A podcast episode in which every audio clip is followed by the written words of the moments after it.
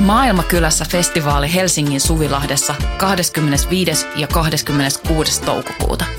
Luvassa mieletön kattaus musaa, rohkeita keskusteluja, 50 katuruokakeittiötä, järjestöjä ja toimintaa oikeudenmukaisen maailman puolesta. Vapaa pääsy ja avoin kaikille. Tuu mukaan. Rohkeus muuttaa maailmaa. Yhteistyössä Euroopan unioni, Kirkon ulkomaanapu ja Radio Helsinki. Voima numero 1 2022. Kafkamaisen tarinan onnellinen loppu. Teksti Mika Pekkola, lukija Hanna Niittymäki. Journalisti Johanna Vehko on faktantarkistuksen ja sananvapauden asiantuntija. Viime vuosina hän on joutunut perehtymään myös oikeusjärjestelmään sisältäpäin.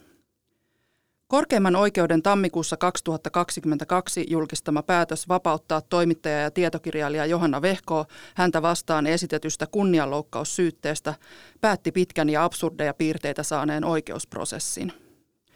Oululaisen poliitikon Junes Lokan tekemä rikosilmoitus liittyi Vehkoon yksityiseen Facebook-päivitykseen, jossa hän kutsui Lokkaa natsipelleksi ja rasistiksi – Päivityksessään Vehko oli huolissaan Lokan aikeesta tulla striimaamaan Vehkoota YouTube-kanavalleen ja esiintyä kansanuutisten toimittajana.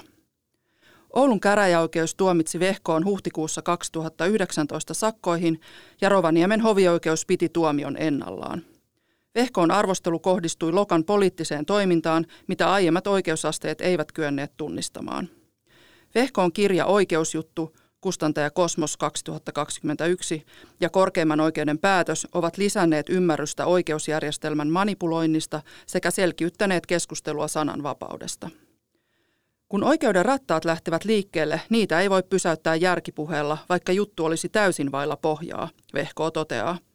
Yritin vimmaisesti todistaa, että rikosilmoitus on tehty häiriköintitarkoituksessa ja poliittisten päämäärien takia – Oikeudelle näytettiin asianomistajan tekemiä videoita, joissa hän sanoo, ettei pidä tapausta kunnianloukkauksena ja että haluaisi poistaa kunnianloukkauksen rikoslaista. Tosiseikka oli kaikkien silmien edessä, mutta sitä ei suostuttu näkemään. Se oli kafkamainen kokemus. Hyökkäys journalismia vastaan – Vehko aloitti journalistisen työnsä Aamulehden kirjallisuustoimittajana, mutta siirtyi vuonna 2009 Helsingin Sanomain säätiön stipendiaattiohjelman turvin Oxfordin yliopistoon tutkimaan journalismin tulevaisuutta. Palattuaan Suomeen hän oli mukana perustamassa tutkivaan journalismiin keskittyvää Longplay-verkkojulkaisualustaa. Vuonna 2015 hän ryhtyi kirjoittamaan Ylelle valheenpaljastaja juttusarjaa, jossa hän hyödynsi Washingtonissa Wilson Center ajatushautomossa tekemiään tutkimuksia faktan tarkistuksessa.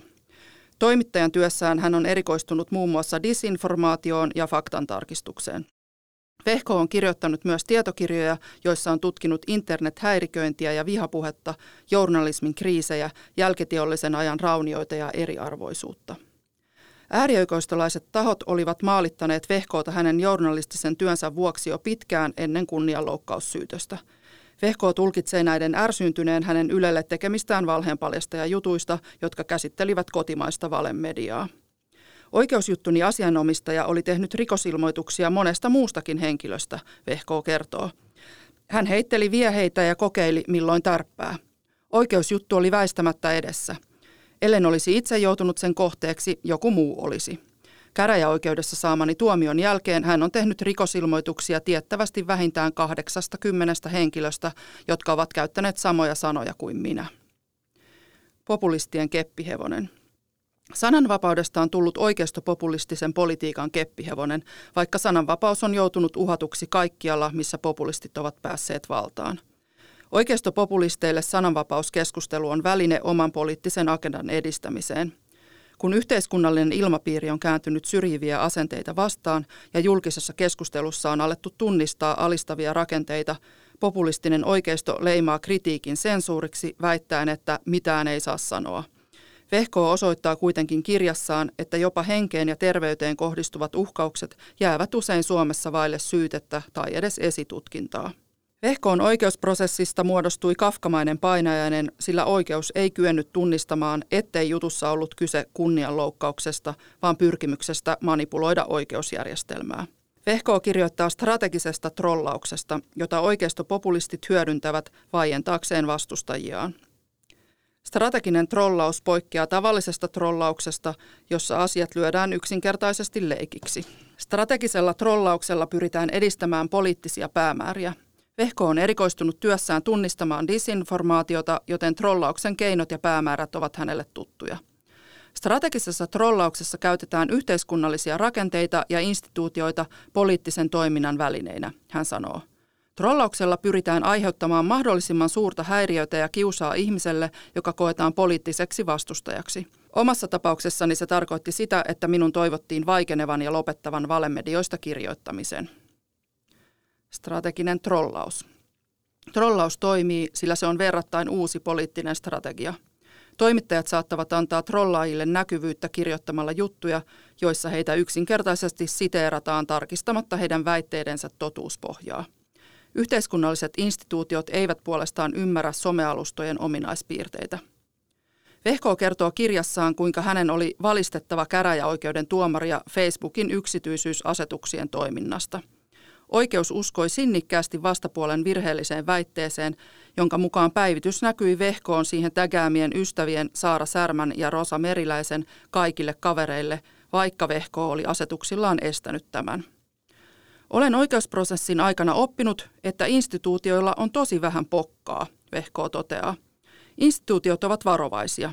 Niinpä kaltaiseni yksilö joutuu kantamaan seuraukset sen sijaan, että instituutio astuisi esiin ja lakkaisi sallimasta häirintää. Kaikki seikat oikeusprosessissani ovat viitanneet siihen, ettei oikeuslaitos yksinkertaisesti ymmärrä, kuinka jutun asianomistaja toimii. Kyse on uudenlaisesta tavasta tehdä politiikkaa, jonka taustalla on valittu strategia ja päämääränä oman maineen kasvattaminen. Trollaus on internet-ajan politiikkaa. Populistiset poliitikot ja kansan kiihottajat ovat toki hyödyntäneet trollausta kautta aikojen. Filosofi Theodor Adorno toi 1970-luvun alussa esiin demagogien temppuja ja vaati koulujärjestelmää opettamaan niiden tunnistamista – Adornon mukaan populistit suosivat puhetapoja, joissa ihmiset jaetaan hyviin ja pahoihin, meihin ja muihin. Populistit liioittelevat, esittävät päämääränsä ehdottoman hyvinä, eivät siedä epävarmuuksia, puhuvat kansaa vastaan suunnatuista salaliitoista ja väittävät edustavansa pientä ihmistä, vaikka ovat usein varakkaita ja osa eliittiä.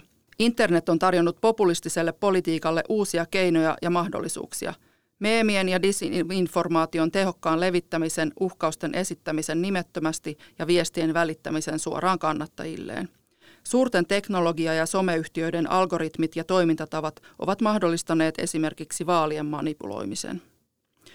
Vehko tutki yhdessä kuvataiteilija Emmi Niemisen kanssa teoksessa Vihan ja inhon internet 2017 verkossa leviävää disinformaatiota ja vihapuhetta journalistisen sarjakuvan keinoin.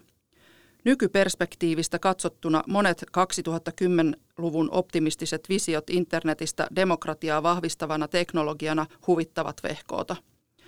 Poliitikot eivät enää tarvitse journalistista mediaa viestinsä välittäjänä, hän sanoo. Se on iso muutos.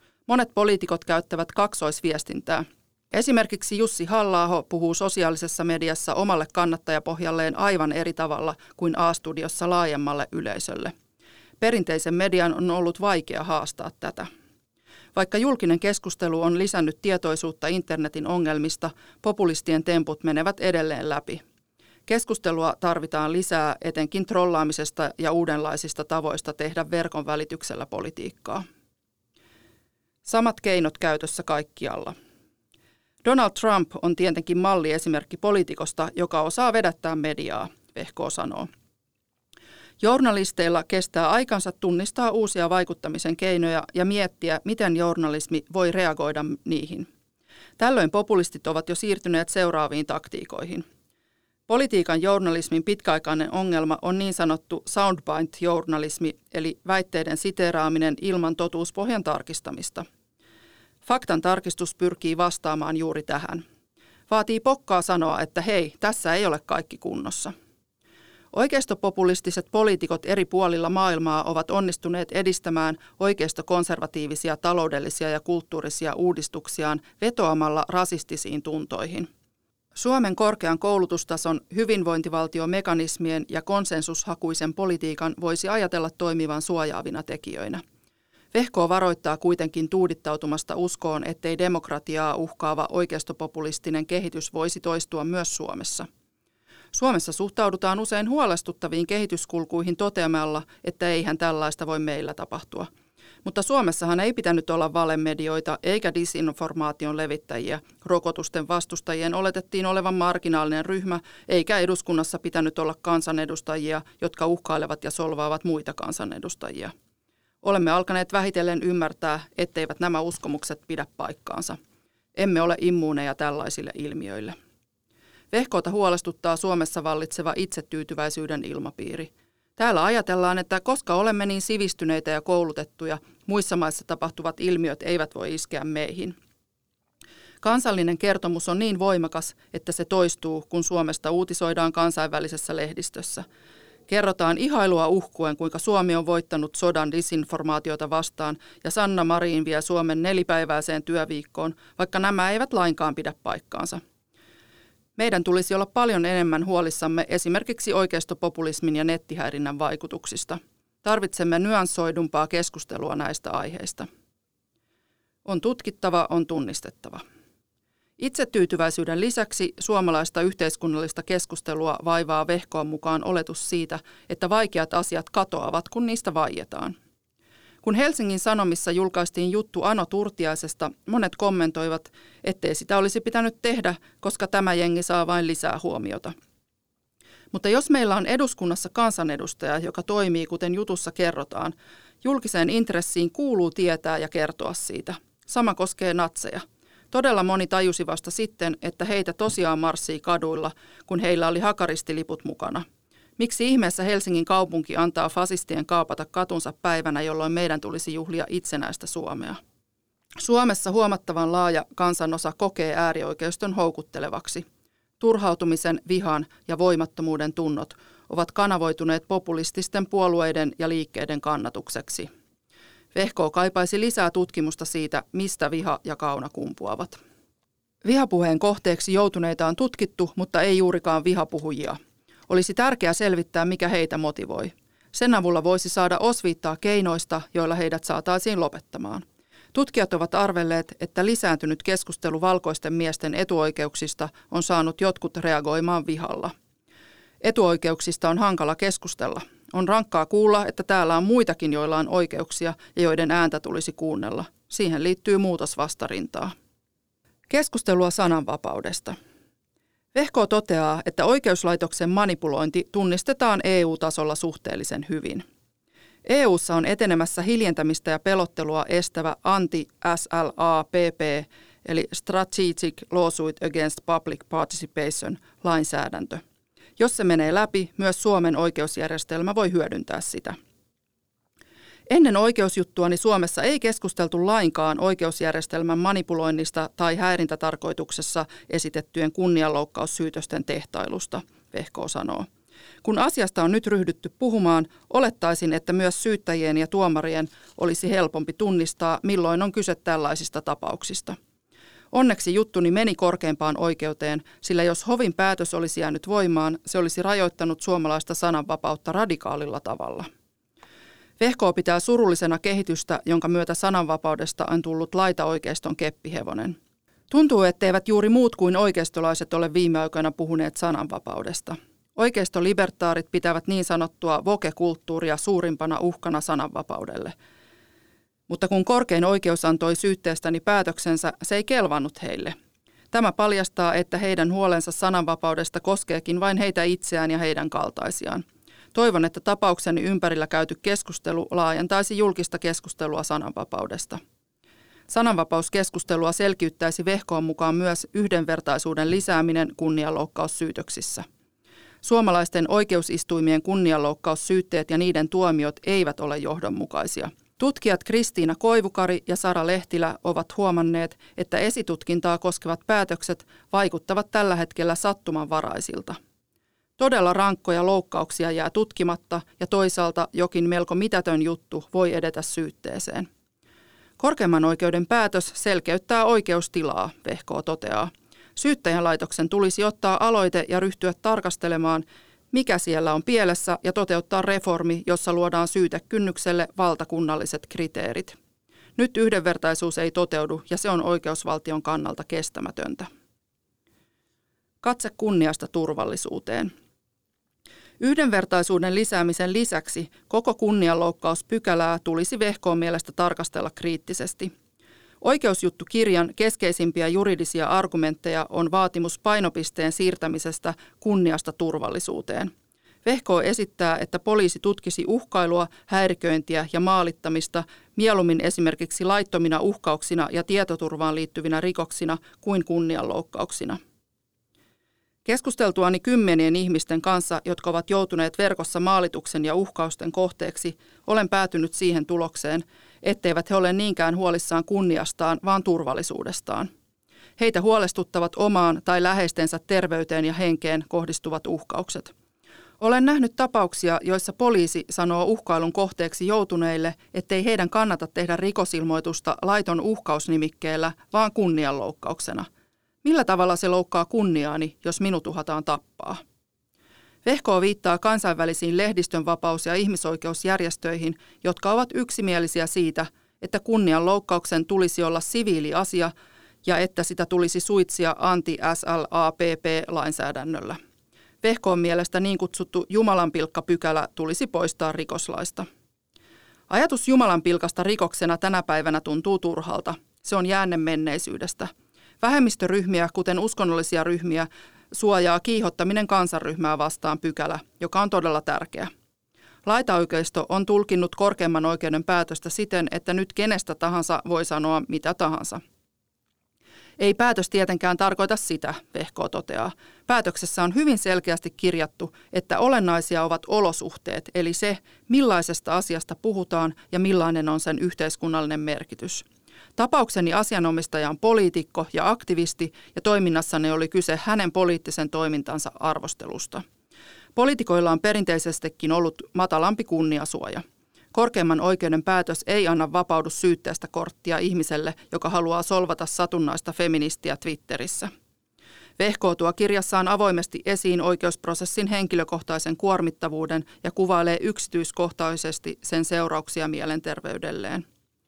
Eräs käymätön yhteiskunnallinen keskustelu on se, kuinka pitkät oikeudenkäynnit vaikuttavat niiden osapuoliin ja heidän läheisiinsä, hän toteaa. Korostan läpi kirjani, etten menettänyt työkykyäni äärioikeiston tai lokan takia, vaan oikeusjärjestelmän takia. Vehko on edelleen pöllämystynyt korkeimman oikeuden päätöksestä. Hän toteaa kuitenkin olevansa äärimmäisen huojentunut. En pystynyt luottamaan, että oikeudesta tulisi oikea ratkaisu, vaikka valituslupahakemuksemme oli todella hyvin kirjoitettu ja argumenttiemme kumoaminen olisi ollut todella vaikeaa. Kaikki siihen asti oli mennyt tismalleen päinvastoin, kun olin odottanut. Vehkoon jutun eteneminen korkeimpaan oikeuteen osoittautui tärkeäksi. Oikeuden päätös ohjaa jatkossa alempien oikeusasteiden päätöksiä. Journalistiliitto pitää korkeimman oikeuden päätöstä vapauttaa vehkoa kunnianloukkaussyytteistä sananvapauden kannalta merkittävänä.